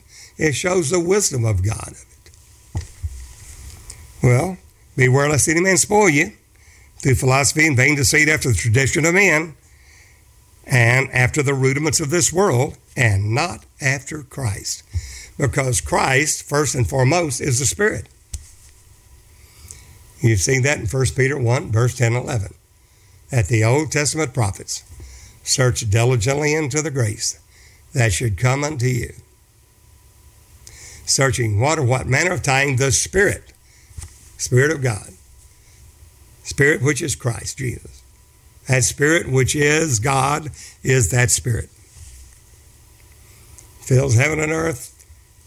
He is essence, omnipotent, omniscient, omnipresent, God Almighty, Lord Jehovah, El Shaddai, Elohim. Everything God is, was, and ever will be is Jesus Christ. It's all in Him, through Him, and by Him. And that's the mystery of Christ. Because Christ, first and foremost, is that Spirit. Not a Spirit Junior, Spirit. The Old Testament prophets prophesy the grace that should come to us, searching what or what manner of time, the Spirit of Christ that was in them. 1 Peter 1, verse 10 11. That Spirit is God. When it prophesied, testified beforehand the sufferings of Christ. Now, it's not Christ, Christ Jr., or a separate Christ. Christ is ever in the plural. Christ is Christ. It's that simple. Christ is Christ, yes. The Spirit and the sufferings of Christ, the man, is one and the same Christ. It's God manifest. So therefore, whenever Jesus, they said, For our good work, I was daily with you in the synagogue, why do you stone me? They said, For a good work we stone you not, but thou being a man, makest thyself God. For that reason we stone you. that's the reason they really took to the cross. What we need we more of any more witnesses. This man is blasphemed. Crucify him. Crucify him. This is not that God's little Elohim. This is a solitary soul, unique one. This is that one God. Hear, O Israel, the Lord of God is one Lord. Somebody said, yeah, but he didn't use Yaqid there. He used Echad. Echad. E-C-H-A-D. Echad. Not Yaqid, which is a plural unity. No, unity is unity. One means one. Well, it can be a people. Well, one people is only one people. One nation. Well, there's many people in the nation. No, you're getting off track. How many nations are there? One nation under God, indivisible, with liberty and justice for all. United States of America. One. One means one. One people, one nation. But that one, echad, means one. They, they try to say it's a plurality, you know, collective, collective unity. one means one. I don't care if it's Yaqid, Yaqid, Echad, or Alaf. One's one. Or whether it's, uh, you know, uh, the Alpha. It's one. One means one. Well, Jesus is that Christ. Christ is that Spirit manifest in a body. God manifest in the flesh. Well, let's see, where can we see that? Is that somewhere in the Word of God? Oh, yeah, it's somewhere in the Word of God. Take a look at at uh, uh, 1 Timothy 3.16. And it says there, it's uh, without controversy, great is a mystery of godliness. Take a look at there. 1 Timothy 3.16, need to mark it in your Bible. And I know to many of you, one God people, this is uh, redundant for you, but it's safe. 1 Timothy 3.16, and without controversy, great is the mystery of godliness. Why? God was manifest in the flesh, not the Son of God. God was manifest in the flesh, justified in the Spirit. Who was justified in the Spirit? God was. Seen of angels. Who was? God was. Preached unto the Gentiles. Who was? God was. Who's that God? Jesus Christ. Preached unto the Gentiles. Believed on in the world. God believed on in the world? Yes, we believe in the name of the Son of God. Jehovah is salvation. He, Jehovah, has worked salvation in, in and of his own self. He looked for a man, he could find none. Therefore, his own arm brought salvation unto him. For God was in Christ reconciling the world unto himself, not to somebody else. And the Son, different from the Father, said, I and my Father are one. John 10 30, we're one in the self same Spirit. Well, how can that be? When he said, you know, the excellent voice came from the uh, glory from heaven, saying, This is my beloved Son. My Father's greater than I. The things concerning me have an end. There's these, these are discrepancies. No, they're not. When you understand uh, the Yaqid, a so solitary, unique one, very unique. And there, he said, God was manifest in flesh, justifying the spirit, God was seen of angels, preached unto the Gentiles, God was believed on the world, he was received up into glory. Who was? God was. God manifest in the flesh. That's that's a mystery of godliness. 1 Timothy 3.16. You can go on to uh, you can go to 1 Timothy uh, 6, 15, and 16. Uh, you'll see there that it says uh, in verse 14, that's 1 Timothy 6, verse 14, that thou keep this commandment without spot, unrebukable, until the appearing of our Lord Jesus Christ. That's the Lord Jesus Christ. Lord is Lord Jehovah God Almighty. Jesus is Jehovah's salvation. Christ is the Messiah who is God manifest in the flesh. It's his name, Jesus. Look at verse 15, tells you who he is. Which in his times he will shew or show who is the blessed and only potentate. The only potentate is the omnipotent, the Almighty, who is the omniscient, omnipresent. The King of kings and Lord of lords. Who's the King of kings and Lord of lords? Who is this King of glory? Jesus. Who only hath immortality. There's your only. The only Yaqid. The only begotten Son. The only God. Who only hath immortality 1 Timothy 6 15, 16. Dwelling in the light which no man can approach unto. No man. Whom no man hath seen. No man has seen God any time. The only begotten Son, the only begotten God, the only God, who is in the bosom of the Father, he hath declared him.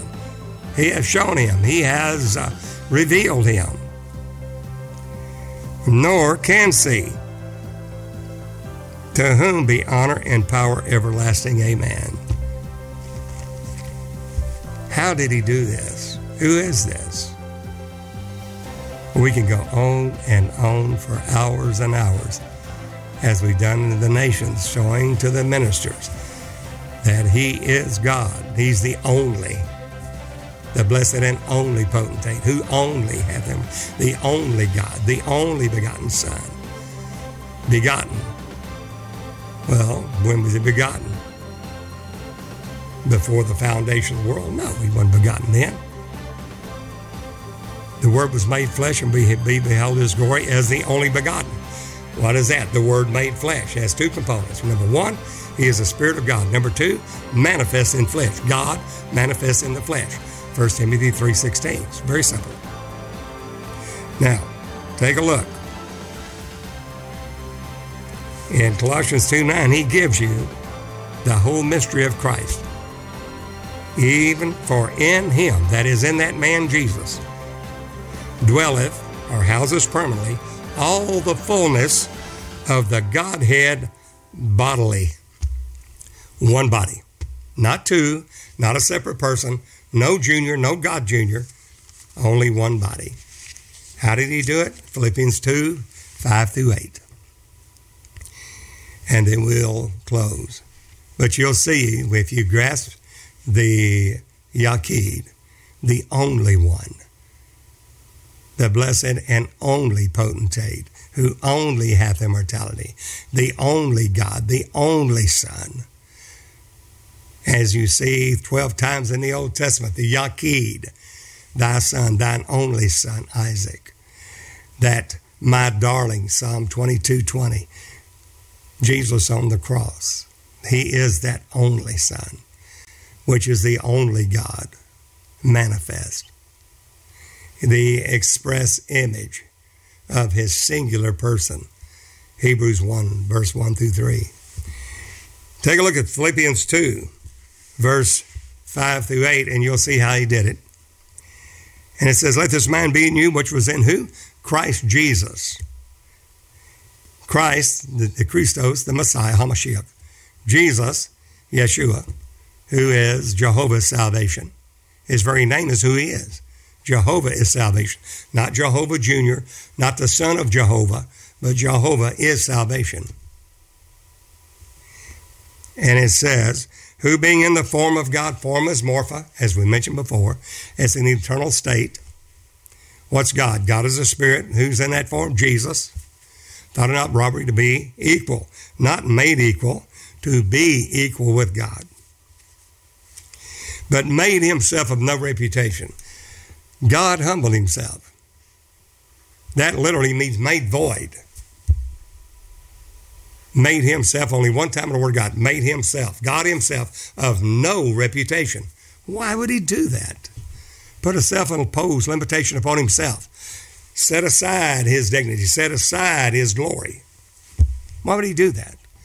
because he has to have a man. Because by one man's disobedience, sin came to the world, and death by sin. Therefore, by one man, God has to have a man. He can't find one, so therefore, in Isaiah 59, Isaiah 63 5, he said, My own arm brought salvation to me, myself. I made myself a body of flesh and blood.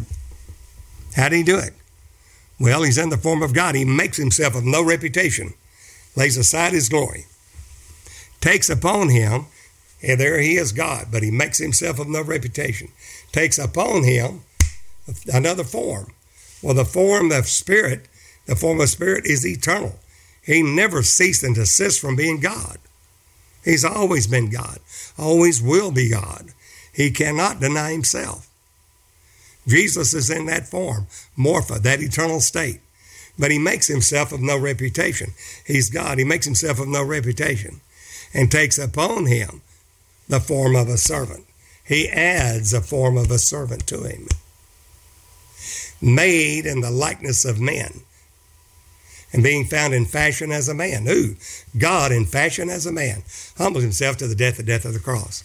That's the reason why God has raised him from the dead and given him a name that is above every name, that at the name of Jesus every knee shall bow, every tongue confess. Well, what is it confessing? That he is Lord, Jehovah, God Almighty. So in the days of his flesh, the man has to come in under the law to redeem us that were under the law. To do that, he looks for a man, he cannot find one. He can't find an intercessor. He can't find a perfect, spotless, blameless man. All of sin comes short of the glory of God. So what does he do? He knows what he's going to do from Genesis 3.15, the first proto-evangel of the Hamashiach, the Messiah, the seed of the woman. Shall bruise his head and thou shalt bruise his heel. There's a promise of it. Who is this servant? He made himself, God made himself of no reputation, laid aside his glory because he's only going to work as a man. Can't work as God. A man lost it, only a man can redeem us back. So he takes upon, he makes himself of no reputation, not going to work as God, takes on him the form of a servant, made in the likeness of man. Who is this servant? Well, take a look at Isaiah 43:10. Who is that servant? Isaiah 43:10, he's going to tell us who he is. And if you'll turn there with me, it's a good thing if you mark this in your Bibles. Uh, there it, it can save a lot of uh, discord among the brethren and getting to uh, very tossed to and fro by every wind of doctrine. Isaiah 43:10 he says, You are my witnesses. Who's saying that? Saith the Lord. Notice that Lord is capital L, capital O, capital R, capital D. That's the Lord Jehovah God Almighty. That's the invisible spirit.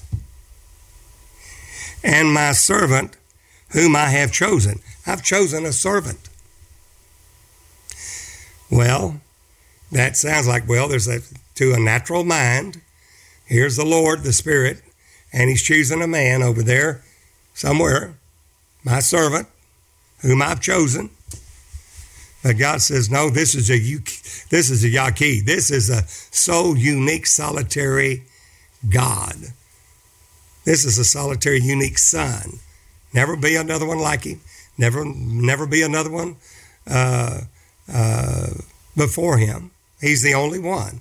A solitary, unique soul one, Yaqid, the only begotten, the only God. Who is he? Well, the Lord, thus saith the Lord, says, You are my witnesses, not that, not the various denominational churches, not uh, the bishops and apostles and prophets and whatever going around. You are my witnesses. Saith the Lord, Lord Jehovah God Almighty, capital L, capital O, capital R, capital D, the Spirit. No flesh and blood there. Spirit. God is a spirit. There he is, the Lord. And my servant whom I have chosen. Well, that you may know and believe me and understand. Understand this Yaqid. Understand this sole, unique, solitary one. That there's never one been one before and never shall be one after me.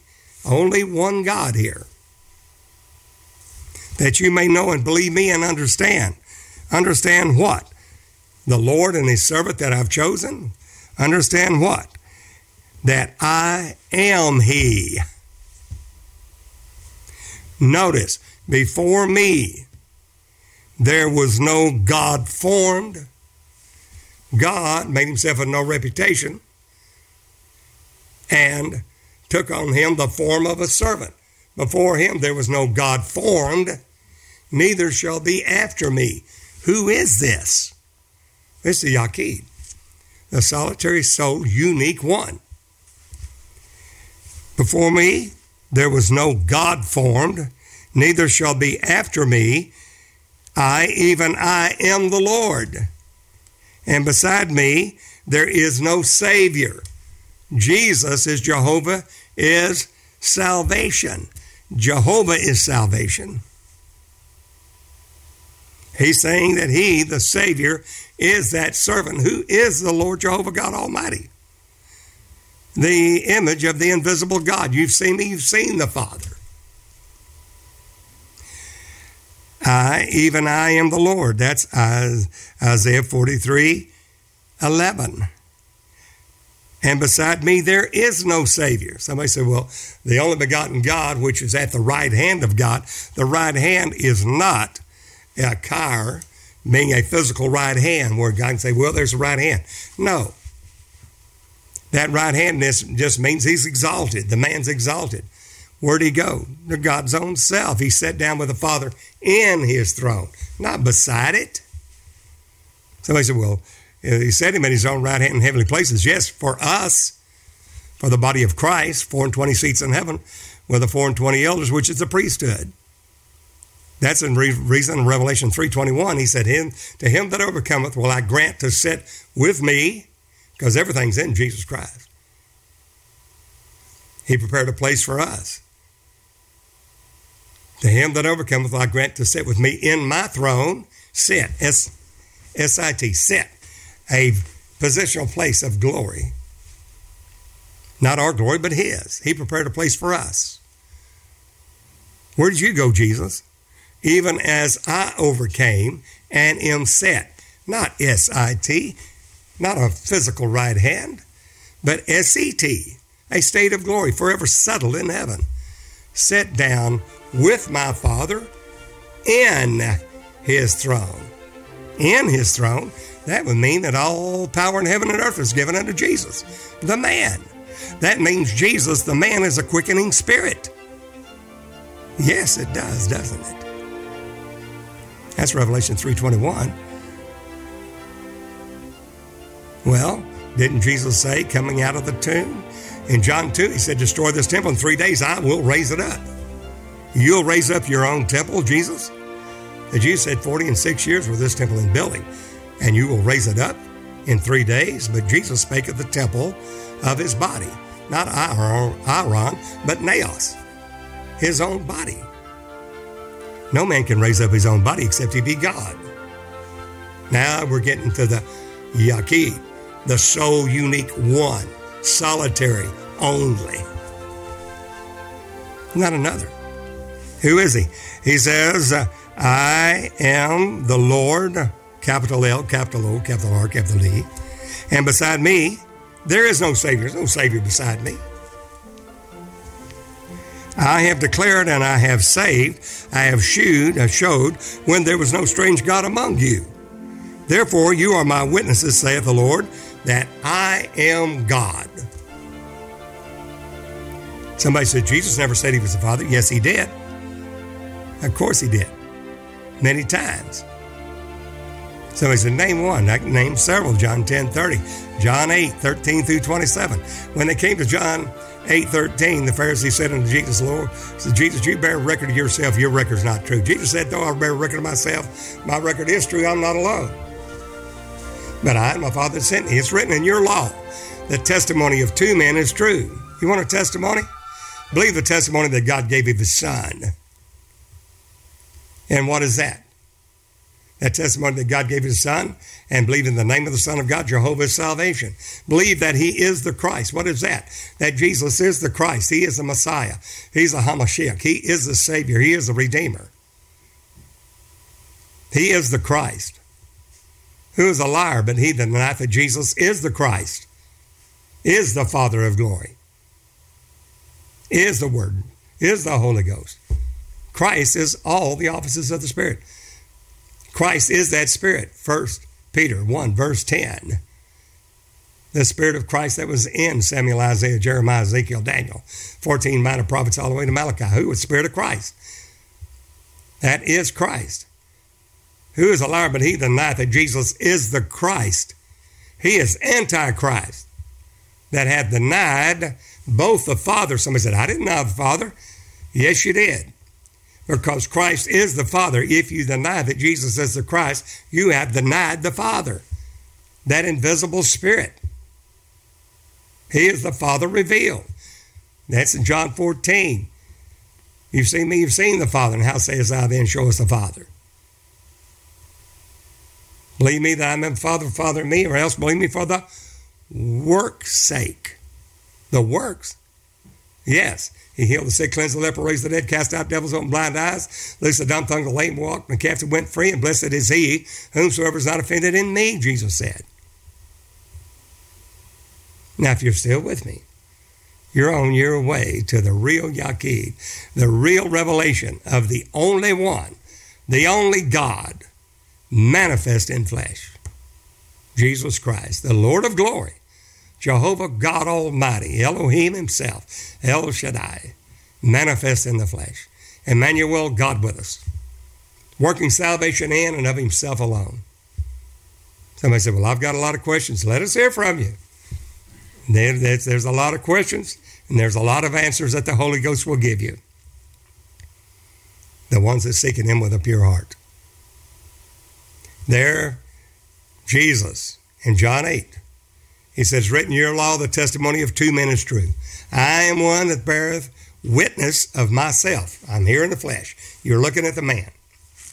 Body, soul, and a human spirit. Sitting there looking at you.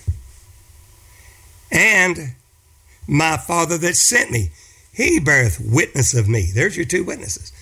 Well, they couldn't see. They looked around, they couldn't see the Father.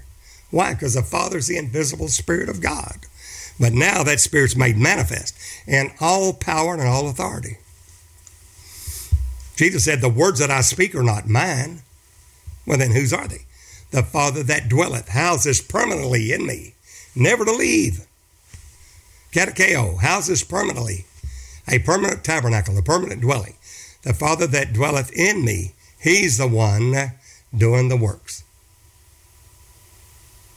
The words that I speak are not mine the Father dwelling in me, He's the one doing the work. If I, with the finger of God, cast out devils, know you the kingdom of God is come nigh unto you. There's your blessed and only potentate, the Holy One of Israel, that solitary, unique God manifest in flesh as a man, the Son of God, the Father revealed. Never be another one, never one after him. Jesus said, There you've written your law, the testimony of two men is true.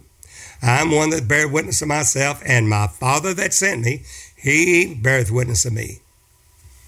They said, Where is your Father? We don't see your Father. Jesus said, uh, uh, If you had known me, you should have known my Father also. You don't know me. You don't know Jesus is the Father. The little children that are born again, the sins are forgiven for his name's sake. And they've known the Father. They know he's the Father first. John 2 12 through 14. They know, little children know that he's the Father. And uh, those that Jesus right there said, You're from beneath, I'm from above, you're of this world, I'm not of this world. We go on and read, Jesus said, Moreover, Jesus spake these words in the treasury, no man laid hands on him, because his hour was not yet come. Moreover, Jesus said, I go my way and whether I go, you cannot come. They still don't get it. They said, well, whether will he go? Will he kill himself? because he said, Whether I go, you cannot come. He came from God, he's going back to God. He made himself of no reputation, took on the form of a servant. Who is that? God Almighty, the blessed and only unique God manifest, Yaqid, the only God, the only Son who is the Father revealed. They just didn't get it. Will, will, will he kill himself? Whither will he go? Because he said, Whither I go, you cannot come. Well, then Jesus said, John 8 24, except you believe that I, the man, am he, the Father, you shall die in your sins. John 8 27, this they understood not that Jesus spake to them of the Father. Except you believe that I'm the Father, you shall die in your sins. Hmm. There you have this solitary, unique Yaqid, only, the blessed and only potentate, the only begotten of God, the only begotten God, and the only begotten Son of God. If I say he's the only begotten Son of God, the Son of God is the Father revealed, one and the same. If I say the only begotten God, it's God that formed himself a body of flesh and blood. Isaiah 43.10, Isaiah uh, 44 24. It's also uh, Isaiah uh, 63 5. His own arm brought salvation to himself. Isaiah 53 1. To whom hath the arm of the Lord been revealed? That arm of flesh. Wounded for our transgression, bruised for our iniquities, chastisement of our peace was on him, by stripes were healed. Healed. We all strict, seen him, stricken, smitten of God. We all like sheep have gone astray. That is the Lord God Almighty. He's the blessed and only. He's that only unique one. That only solitary, never been one before, neither, neither will there be another one after him. The Yaqid, the only begotten. The only begotten Son, yes. The only begotten God, yes. Isaiah 43 10. Thus saith the Lord, You are my witnesses, not the denominational churches out there. You take a look for your own soul, your own soul's salvation. You are my witnesses, saith the Lord. That's capital L O R D, by the way, Lord Jehovah God. And my servant whom, I've, uh, whom I have chosen, there's that man, took upon him the form of a servant, making the likeness of man, man being found in fashion as a man. as servant is the man, Christ Jesus, who says, I and my Father one. One is not whom in a union, it's Heis, H E I S, one in the self same spirit. The Son of God is the redemptive office, redemptive office of the Spirit of God. The Son of Man is the uh, kingdom office of that same Spirit. The Father is the administrative office of that same Spirit. The Word is the expression office of that same Spirit. The Holy Ghost is the power office of that same Spirit. Uh, there's just one Spirit there. God is a Spirit, singular. Well, Jesus there whenever he said in Isaiah 43:10 that you may know and believe me and understand, not denominations, not through some seminary, cemetery, going off and getting a doctorate of theology or whatever the case is, but believing his word, that you may know and believe me and understand that I am he. I am that God. Beside me, there is no Savior, no other Savior. We go on to read it down there. Isaiah 43:10, you can read it on. He's your Redeemer. That's the Lord Jesus Christ, God with you. God manifest. That's the mystery of God and the Father and of Christ. That's the reason why in 1 John 2 22, who is a liar but he that denieth that Jesus is the Christ? Christ needs to be taught in all churches, in all assemblies and congregations to the body of Christ. And that's where we as ministers have let the body of Christ down. We have not so proclaimed Christ. The height, depth, length, and width of Christ. The height, He's God. The depth, He became a man. The length and width, Christ in you, and Christ in the body of Christ. And the Spirit beareth witness with our spirit, we're children of God. Christ in you, the hope of glory. Christ proceeded from the Father, went back to the Father. Jesus said, Destroy this temple in three days, I'll raise it up. No man can raise up his own body except to be God. Take a look at Isaiah 43 13. Yea, before the day was, I am He. And there is none that can deliver out of my hand. I will work, and who will let it? Verse 14. This is Isaiah 43 14. Thus saith the Lord your Redeemer, the Holy One of Israel. Now, that Holy One is a unique one. It's not just, well, God is a spirit and there's a man over there. He's telling you that that man is that sole, solitary, unique Yaqid, that man who is God, that son who is the Father. It has never been one before him, never will be one after him. He is the sole, solitary, unique, only begotten, and is not another. He said, Your Redeemer, the Holy One of Israel. For your sake I have sent to Babylon and have brought down all their nobles and the Chaldeans whose cries in the ships, I am the Lord, your Holy One. There's that Holy One, that unique one, that Yaqid, only one. The Creator of Israel, your King, and on and on and on. You've seen me, you've seen the Father. Uh, Jesus fulfills the law as a man. The Spirit of God has made itself of no reputation, God Himself, so He can work and fulfill the law as a man only. And therefore, the man cannot begin his ministry except what the law says. The law says the high priest takes his office at age 30. Numbers 4 tells you the high priest takes his office at age 30. So Jesus, being about the age of 30, begins his ministry. Why? Because he is God, but he is is latent. He's made of no reputation. He's laid aside his glory, so he can work only as a man. That law is still there, dividing that unique solitary one. Even though he is a spirit manifest in flesh, the spirit is made of no reputation and can only break through the man as the law, as the man fulfills the law. And as he crucifies the flesh with the affections and the lust, and then he takes his office as a high priest. Only then can the Spirit of God that he is start breaking loose in the, in the Son of God. And from the womb, he giveth not the Spirit by measure unto him. He wasn't filled with the Holy Ghost. He is the Holy Ghost. He is that Spirit, always has been. But it made itself of no reputation. So he took on him the form of a servant, made in the likeness of man. He's in the form of God.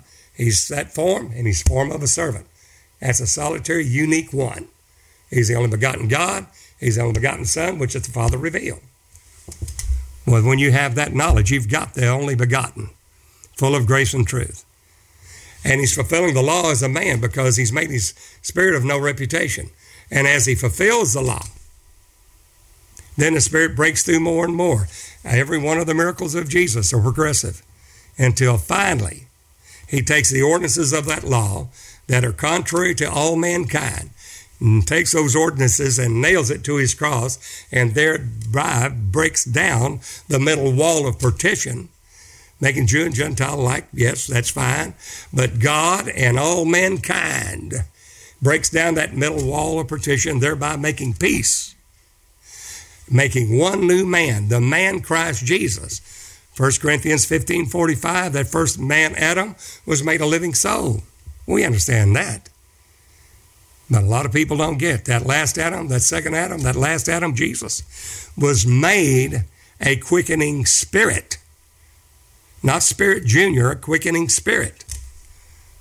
So as he fulfills the law, and then he dies on that cross, that veil, that is, say, his flesh rent from top to bottom, that veil in the holy place, between the holy place and the most holy place, in Herod's temple rent from top to bottom. And the ordinances of that law, the ordinances of that law that were contrary to us, all mankind, he nailed it to his cross thereby breaking down that middle wall of partition, making God and all mankind back as one. Through him, Jesus, he has entered into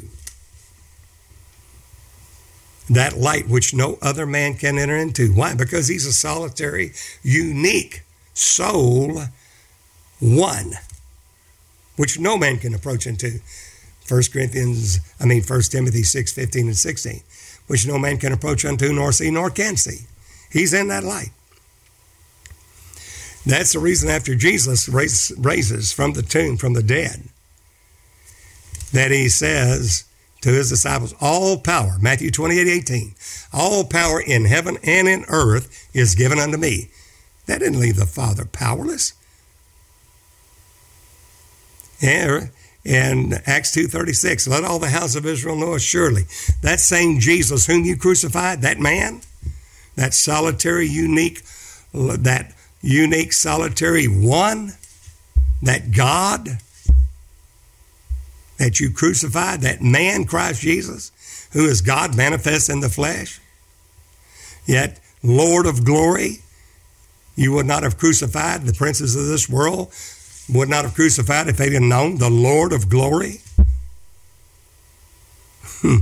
but that same Jesus whom you crucified, let all the house of Israel know assuredly, Acts 2.36, that same Jesus whom you crucified, God hath made him both Lord and Christ. He's gone back to the Father, glorified with the Father's own self, John 17, 5. Blessed and only potentate, 1 Timothy 6, 15, 16 who only hath immortality, the only blessed and only potentate. There's that Yaqid. When you see the Yaqid, you can't just place him there and say, oh, he worked salvation only as a man. Yes, because the Spirit had made himself of no reputation. Philippians 2 6 through 8. There's your key to understanding how he is the only begotten God, that he is the only God, that he is the only begotten Son. He is the Christ. And he that denieth that Jesus is the Christ has denied both the Father. Why? Because the Father is that invisible Spirit and the Son. Why? Because the Son is the invisible Spirit revealed. He's denied the Son too. He that acknowledges Son hath the Father also. 1 John 2 22. Why? Because the Son is the Father revealed. There's your only one. There's your Yaqid. Mentioned 12 times in the Old Testament it is your John 1:18 right there. No man has seen God at any time, the only begotten God, the only begotten Son, the only God. It's all correct. If you understand, if you understand the only, the Yaqid. Well, this is Brother Dennis Beard, Sealing God's People. Love to have you subscribe to the podcast. Have questions? Give us a uh, drop us a line. Uh, give us a call. We'd love to talk with you. Uh, we'll answer your messages. Uh, and until the next time, this is Dennis Spirit, your host of Sealing God's People, saying, Behold, the real Jesus. Friend, we have for gift offer this month, gift offer 1001, which is eight DVDs in the Jesus only Doctrine of Christ, which is essential for sealing going from babies to little children that to overcomers and then final fathers, having their father's name written in their foreheads. I think you'll find it a blessing to you. Eight DVDs, well over two hours teaching on each DVD on the revelation of Jesus Christ. Now you can get this right to me, Dennis Beard, at Post Office Box 2906, Longview, Texas. Zip code says 75606. That's Dennis Beard Post Office Box 2906, Longview, Texas, zip code 75606, or visit our website, dennisbeard.org or sealinggodspeople.org. Request your copy, eight DVDs on the revelation of Jesus Christ. Mention offer 1001. That's 1001 for your gift of $100 or more, and we'll get it right out to you. Again, that's the Revelation of Jesus Christ, eight DVDs, over two hours teaching on each separate DVD of eight DVDs, over 16 hours of teaching. Therefore, normally a gift of 160, you can have it. Our gift offer for this month, gift offer 1001, 1001, request the Revelation of Jesus Christ for your gift of $100 or more right there at Post Office Box 2906, Longview, Texas, zip code 75606, or the website, dennisbeard.org or sealinggodspeople.org. I know it'll be a blessing to you. Until the next time, Brother Dennis Beard saying, Behold the real Jesus.